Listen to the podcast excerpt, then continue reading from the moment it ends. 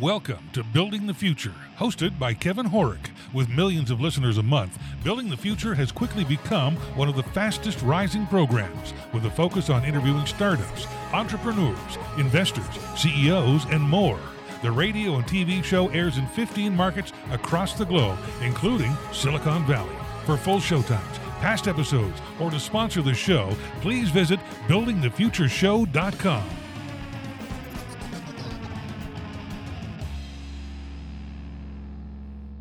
Welcome back to the show. Today we have Tarik Bolat. He's the co-founder and CEO at WaveSense. Tarek, welcome to the show. Hi, Kevin. It's great to be here. Yeah, I'm excited to have you on the show. Selfishly, I love the space that you guys are in. But maybe before we get into what exactly you guys do at WaveSense, let's get to know you a little bit better and start off with where you grew up. Sure, yeah. So I, I grew up in the Bay Area in Northern California, sort of the cauldron then uh, and and still today of you know high technology startups. So really grew up around kind of business building and, and fast growing businesses. Very cool. So you went to university. What did you take and why?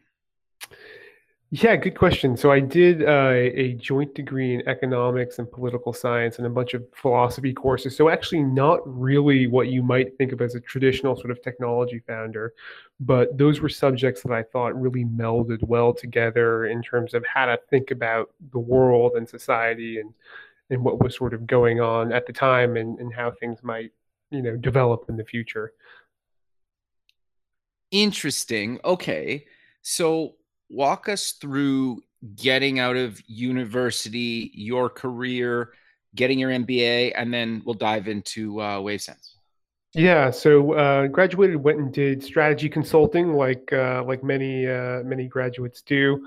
Um, you know, learned a lot, cut my teeth there in terms of how to think about businesses from sort of a traditional analysis perspective, business development and strategy. Um, then ended up getting an MBA and really kind of shifted gears then to thinking about new business creation. You know, how do you start businesses that are going to make a real dent in the world? Um, how do you fund them? How do you staff them? How do you, uh, you know, build a customer base? Uh, and so, really focused on that while in school. Uh, and then ultimately, after school, helped build a large renewable energy business uh, that was headquartered in New York and San Francisco, really around some innovative ways to operate and finance huge wind and solar power plants. I think at one point we were sort of powering uh, about 105,000 households or so. Oh, wow. Uh, Very cool.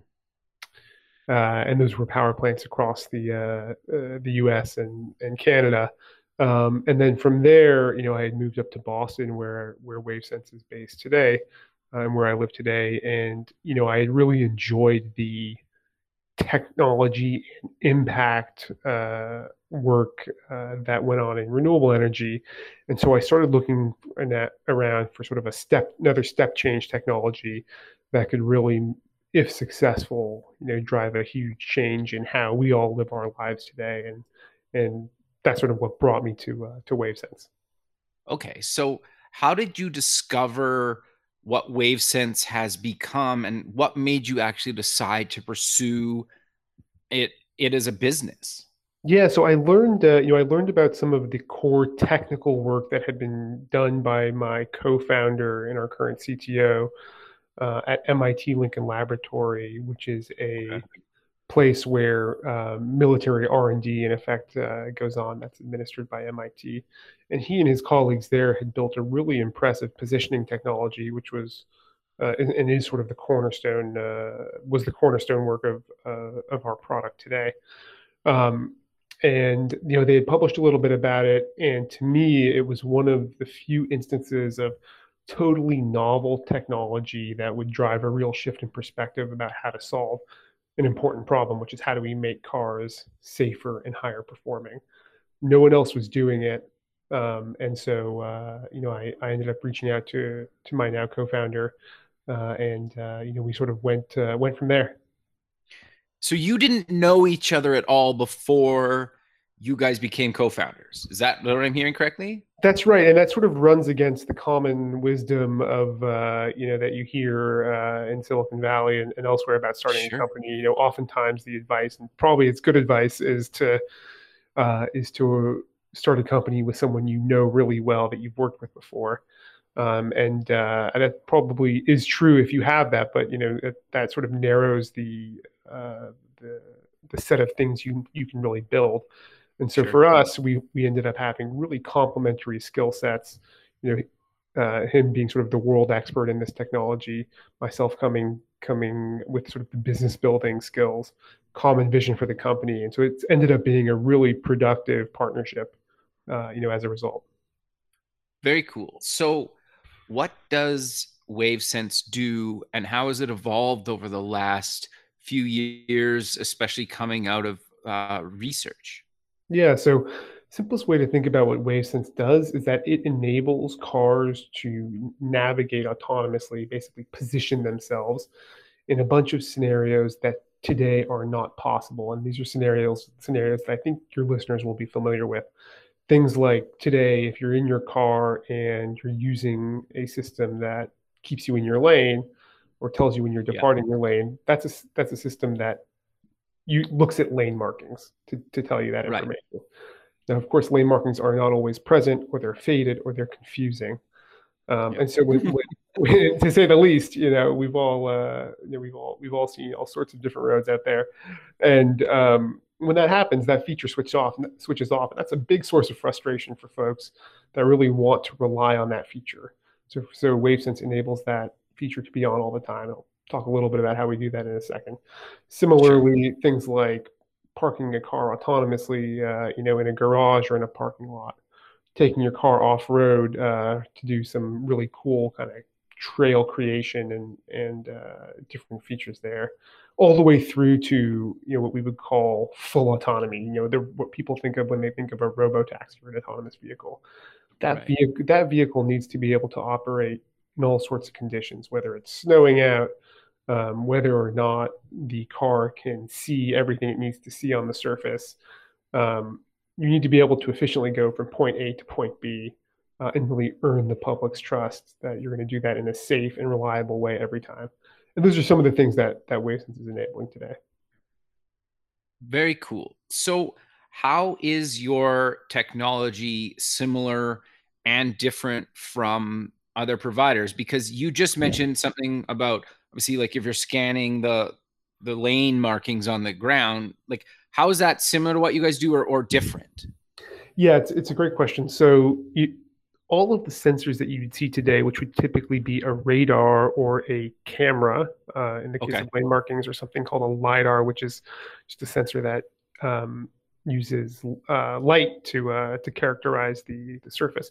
All of those are looking at different things around the surface, um, and that's how we as humans drive cars. We look around, we see what's going on around us you know, when we make decisions what's really challenging about that from a sort of robotics perspective or a sensors perspective is that this, the surface area around us is always changing.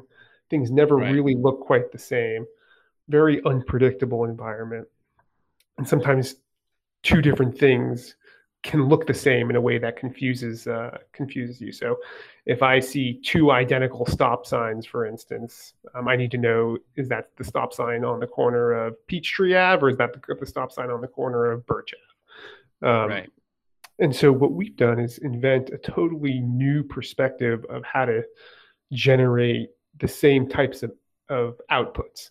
Um, which is we've created a radar, something called a ground positioning radar, that images the subsurface of the road. So we're talking about looking 10 feet into the road with this this uh, special radar we've designed. And that basically is giving you a fingerprint. You can think of it as, you know, same same sort of reliability of a fingerprint and uniqueness of a fingerprint of what's going on b- below the surface.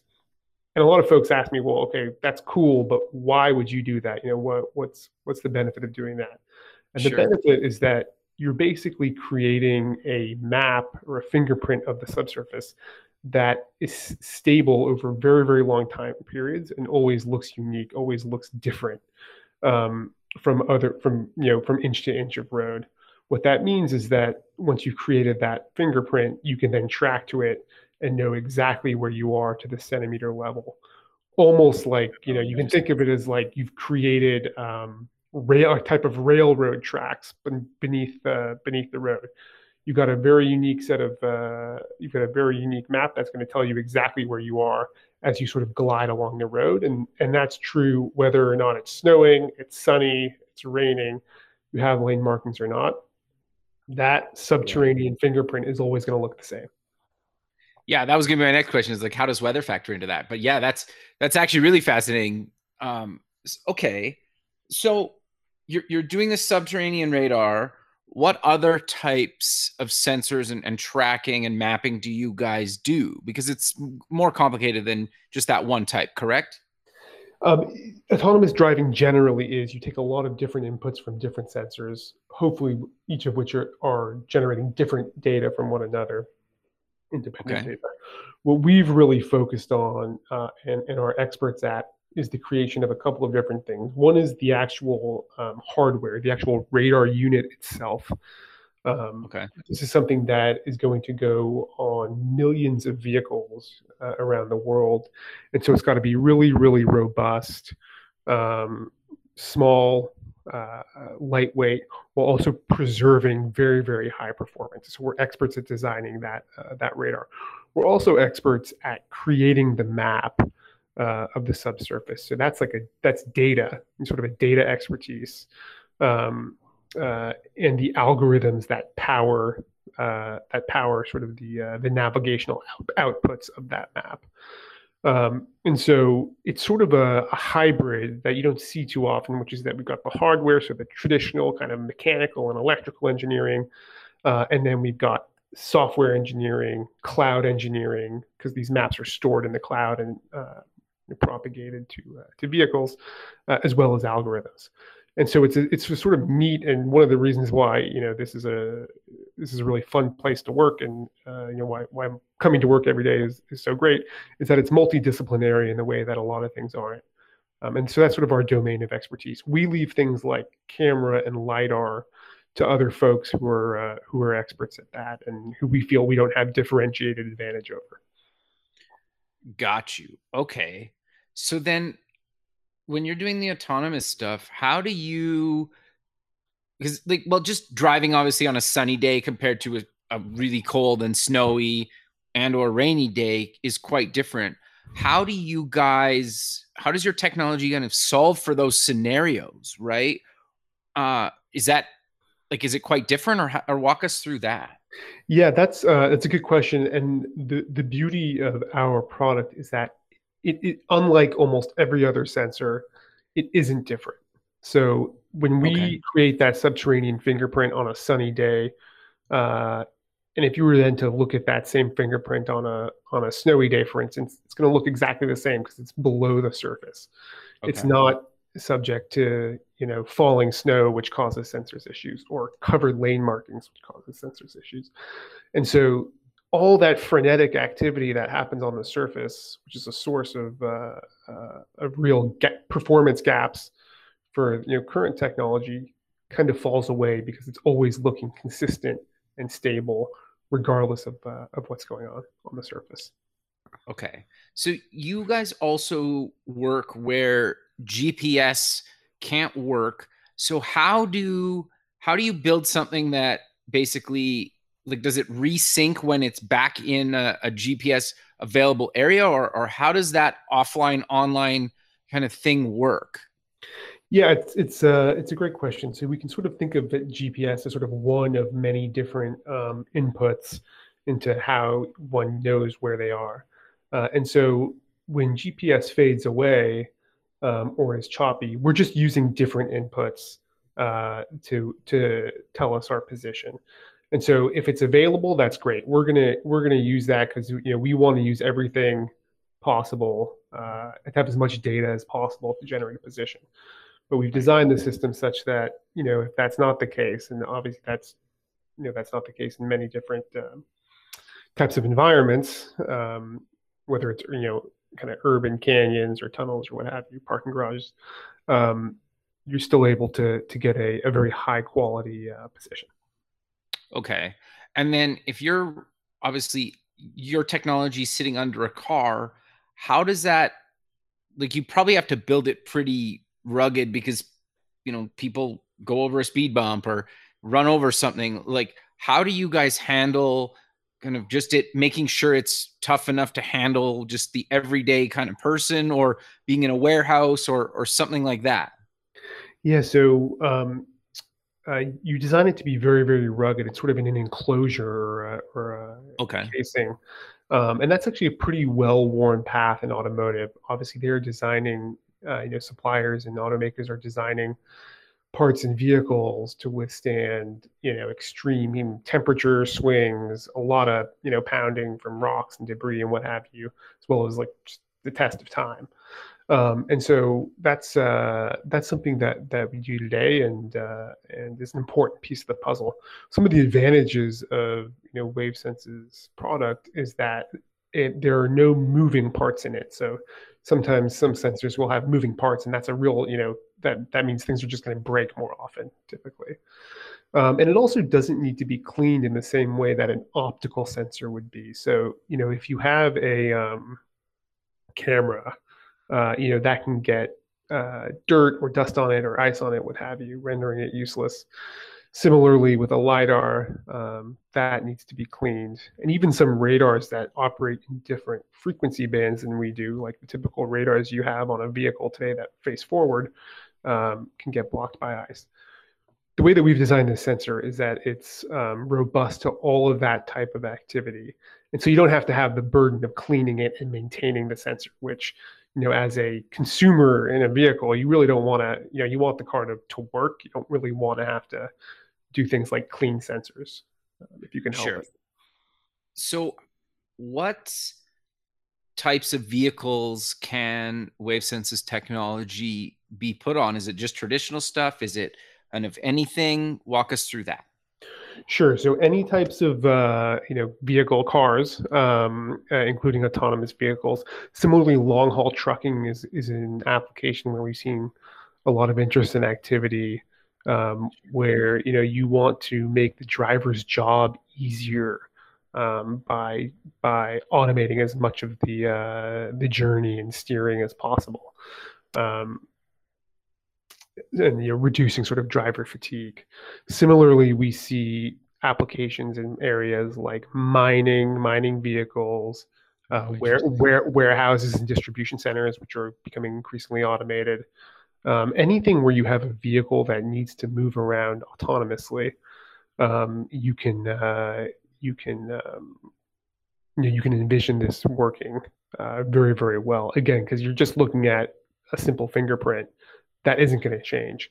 You can imagine another example that we see is like ports. Like ports are really challenging for right. autonomous vehicles because the environment is just different shipping containers moving around all the time. Never looks consistent. Right. Uh, so you can use this and that example for autonomous vehicles at ports, um, where uh, where you can look at the the subsurface fingerprint um, and operate in that environment. Okay, so let's go with your port example. If I have, say, I don't know, ten vehicles at a port, and they are all in driving around, can they share data that somebody else has picked up and does that data get merged? So i know that today there's no shipping container in this area so i can autonomously drive there but tomorrow there's a shipping container there and i can't. Like walk us through that kind of stuff or, or do you guys handle that yeah there's a there's a lot of sort of position information sharing that you can uh, that you can uh, generate as a result of this so like one way to think about it is that if I'm in, you know, vehicle A and you're in vehicle B, um, those and they're generating very precise positions, they can communicate those positions to one another and ensure that they're never going to hit each other. Just right. Similarly, I can confirm where the vehicle has been. So, you know, let me give you an example. Like, has um, have have we picked up this shipping container or not? um, you know you can verify that you can very easily tell if the, if the vehicle has been there even if you might not have traditional means of, of location interesting okay so and then I, I would assume then if it's a brand new port, for example, that's just built, you have to wait for one of the vehicles to actually go through or go over that section to collect that data and then it gets shared everywhere else? Or or how do you get that original data? It's just somebody's got to physically drive over that? That's right it's a great question. So you have to create a map based technology so you create the map it's simply done by driving over the area that you want to then okay. later be able to you know, operate autonomously in. Um, and then uh, and then next next times you you go through that you're able to track to that map Okay. Interesting. Okay. Because and then because I'm and I could be totally wrong here, but from my understanding how say like Google Maps works or something is they're within they're accurate within meters of something. So obviously them trying to use that data to do some sort of autonomous driving through say like a drive through through a parking lot that like you can't be meters. You guys are like insanely accurate. Like you're you basically know exactly where a car needs to be and you can replicate that car taking that exact path within centimeters, correct? That's right. That's right. So like okay. the, the, if you think of like Google Maps as fleet or any any sort of typical GPS for that matter. Yeah. Um, you know that's accurate as you mentioned within a few meters, which is great for directions, um, right? Uh, but obviously doesn't work, work for when for an autonomous vehicle. You know, you can't be three meters to the left or right or where you think of where you think you are, um, and operate safely. Uh, and so what we've done is create a way to create that that centimeter level positioning, um, and most importantly, create that almost all of the time. So there are other technologies that can create that centimeter level position but they have significant gaps. And so, you know, just like, you know, you wouldn't buy a car that didn't work in the rain or snow. You know, you don't want to um, be buying a technology that only is going to work in these certain applications. You want something that works all the time. Interesting. Do you want to give us some other examples of how people have leveraged your technology? Because we've just kind of scratched the surface of what your technology can do in different verticals. Yeah, so there's there's a couple of you know really exciting ones. Um, you know, I mentioned doing things like in mining or um, or trucking, uh, warehouses, even things like forklifts, um, mapping utilities. So like this is a, this is not a positioning based application, but a byproduct of creating these these uh, maps is that you know you're able to say, hey, where are the gas lines or the water pipes? Um, to a shocking degree, utilities don't actually have very good map data about where precisely uh, their buried infrastructure um, assets are. And so there's been a lot of interest in, you know, what I would call kind of like uh, intel- subterranean, uh, subterranean predictive maintenance and like mapping um, for for different types of applications. So completely outside of a vehicle, then, right? Or just like a little handheld kind of thing.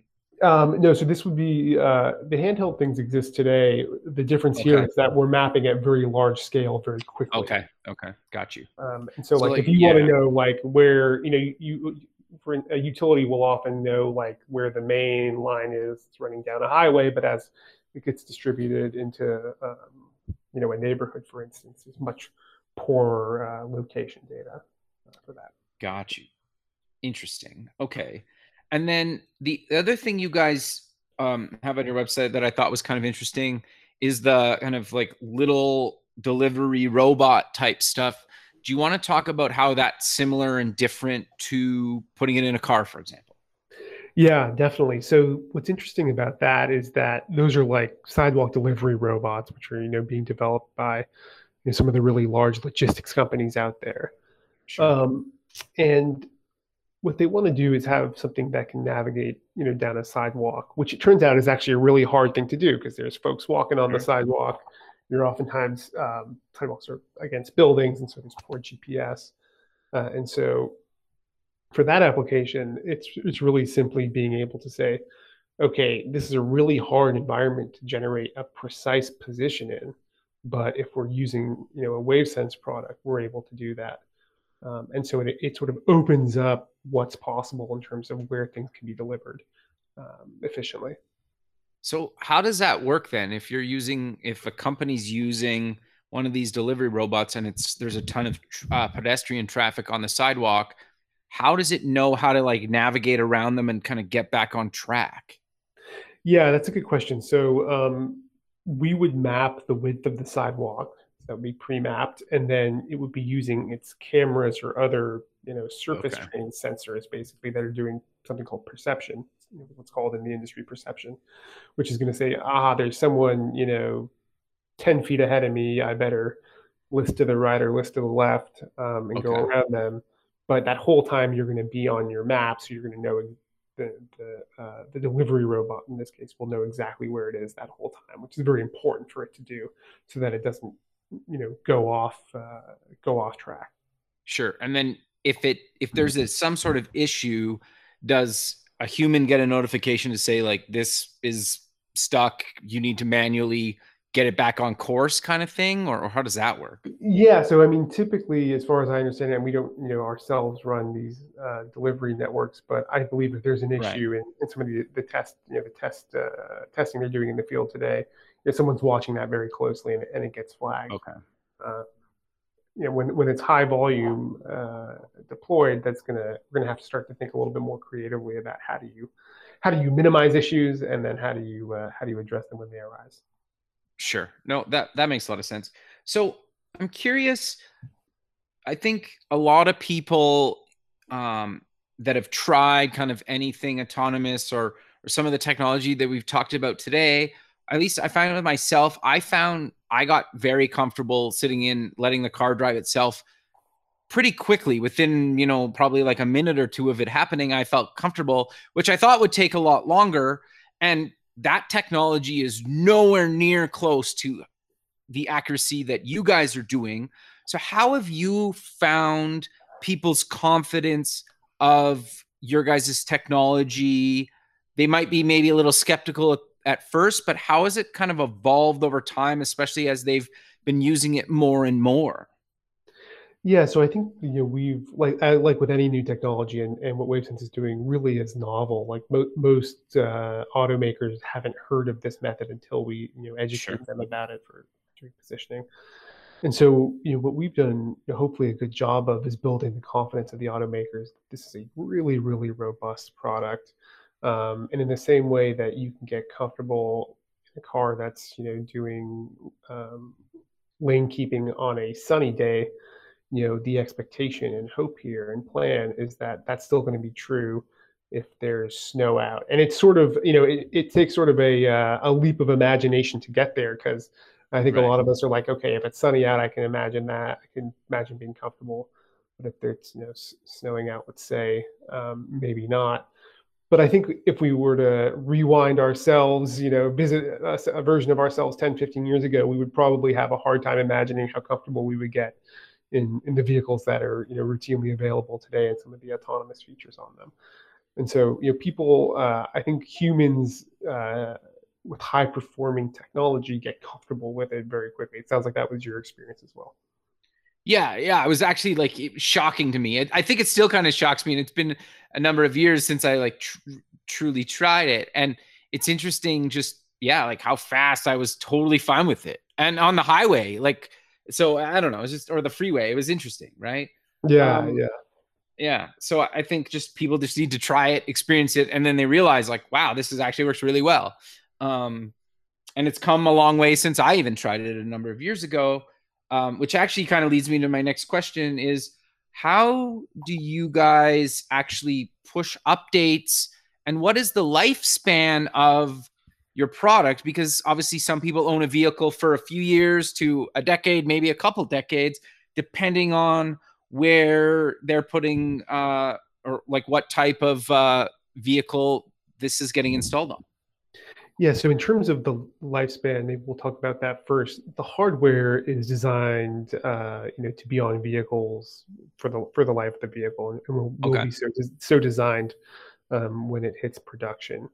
In terms of the actual capability, what's really exciting about our product is that it's always getting better um, because we are, um, in addition to creating maps ourselves once this is on um, you know passenger vehicles each of those uh, each of those drivers also becomes a mapper, and so there's this sort of crowdsourced effect, and you're always getting bigger and better coverage. And so, unlike most products um, in automotive that depreciate once you buy them, you know, you walk off the lot. I forget what the exact saying is, but you walk off the lot and the car loses 10% of its value. Yeah. Uh, this is a product that's gaining in value with every year because the functioning and capability is growing as more folks, uh, you know, use it on on the roads. That encourages more folks to want to have it. You know, it gets better, and so there's a sort of this positive feedback loop that that's in effect. Interesting. So, is it possible to get access to my car's data or and, and what I'm getting at is if I'm in an accident, for example, and it's my fault or it's the other driver's fault, like could I use your technology to prove whose fault it is? Because it's like, well, no, Kevin was speeding.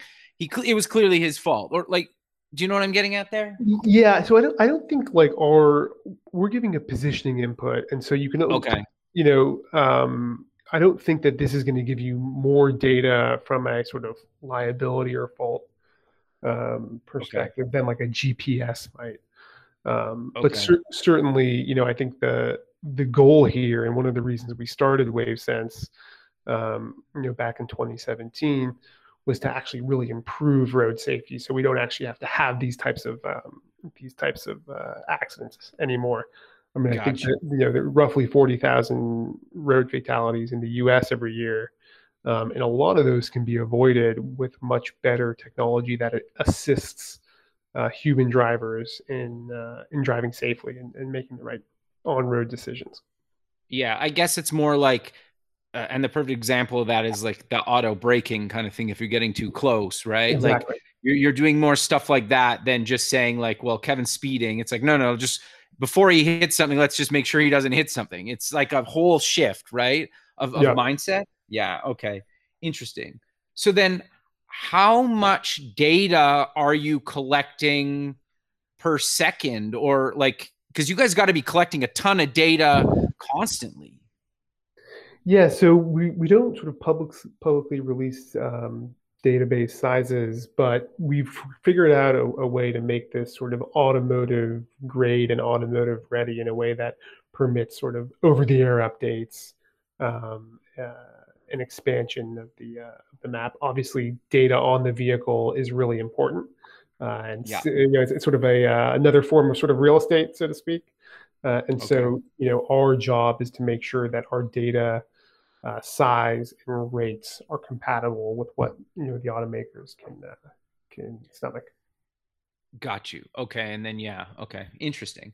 And then does it have like a SIM card or how does it actually sync and connect to data? Yeah, so all of the map data is stored locally on the vehicle, and the reason for that is that we don't want to be pinging a remote um, a remote database for for something like this where the car is Right. relying on the information for uh, uh, for autonomous decision making. Uh, Okay. and so the way that it works is that you've got sort of the core maps factory loaded onto the vehicle, um, and then you're periodically going to get updates of those maps and expansions of the map over the Okay. air. But it's not like you're doing some re- real time sort of cloud synchronization for real time performance. Got you. Okay. Interesting. And, and then, yeah, obviously, like if I'm using this underground, I'm clearly not getting updates then, right? Like the vehicle has to come out and then it does it kind of thing. Um, in terms of uh, in terms of like updates on the map, that's like a that's a process where you know from a from the crowdsource perspective, the vehicle collects the maps, it shares those back with the central database over the air. Those are verified, uh, and then you know propagated back down to the user. Got you. Okay, very cool.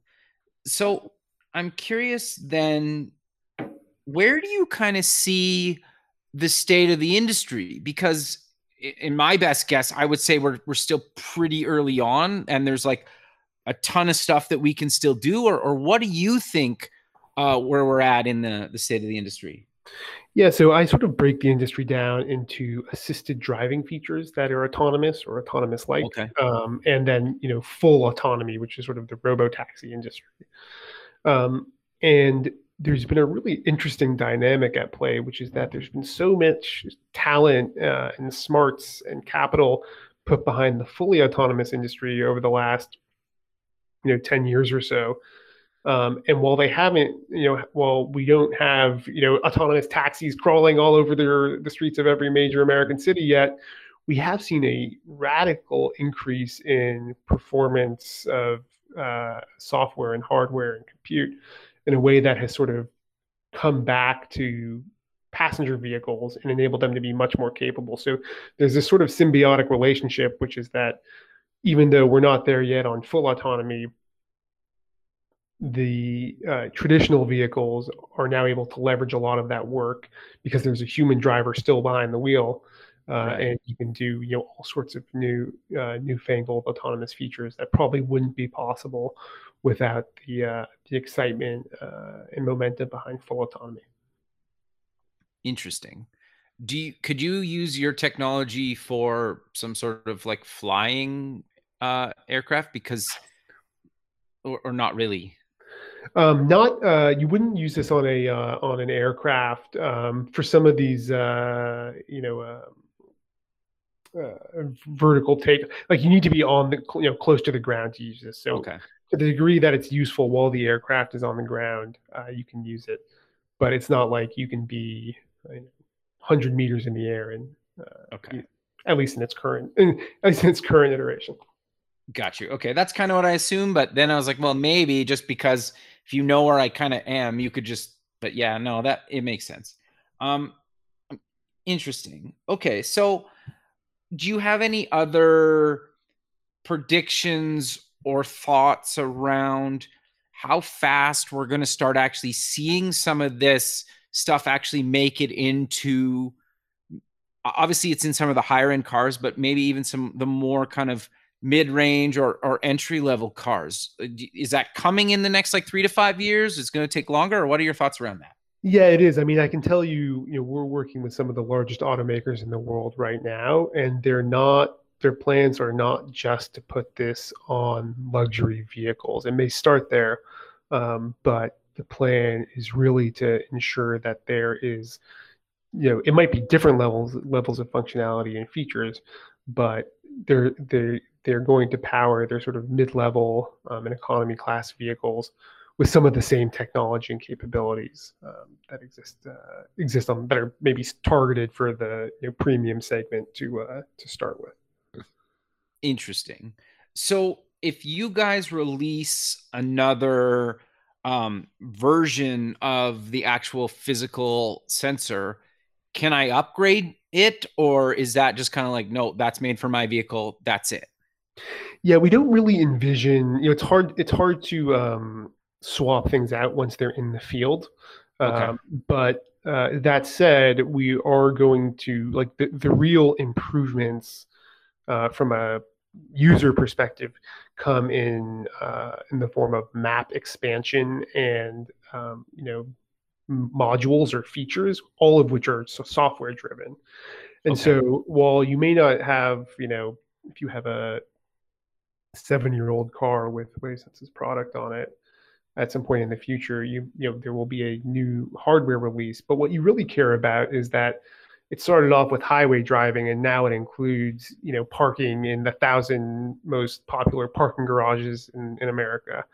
Or it started with highway driving and now it covers the metro area that you live closest to. Um, that's kind of the lift that you really want from a from a user perspective. Yeah okay. So how do you guys manage that though? Because as somebody that just builds software for the web and i've done a little bit of hardware stuff you know, just trying to get your web app updated and working across all the browsers is challenging enough. Never mind a, a bunch of vehicles, some that are brand new, some that are a few years old. How do you guys manage that, or what advice do you give to people getting into the industry? Because that's got to be astronomically challenging. So it's a couple of things. I think you know, thing one is that you know, we have been fortunate enough to build a team of some of the brightest minds, you know, in the world in this sector, um, sure. and they're able to build products that are uh, scalable uh, and that are are able to stand the test of time. um, from a hardware and from a software perspective. We also ensure that we have really tight, um, transparent relationships with the automakers that we work with, so that as we think about planning together for the future, we ensure that this is compatible not just for the first year that you you know drive off the lot, but you know for year seven and year ten and, and year twelve. Um, and so as we're planning with them um, and looking at what the future looks like when this is on roads, uh, that's a really big part of it. Um, you, and that's not just for products like WaveSense. They think about this, you know, long-term planning for everything that they release. Um, and so that's uh, that's been an important, I think, learning for us, uh, and something that you know, we would really advocate to folks in this space: have really tight, transparent relationships with your uh, with your customers.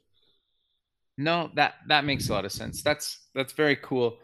Um, but we're kind of coming to the end of the show. So how about we close with mentioning where people can get more information about WaveSense and anything else you want to mention?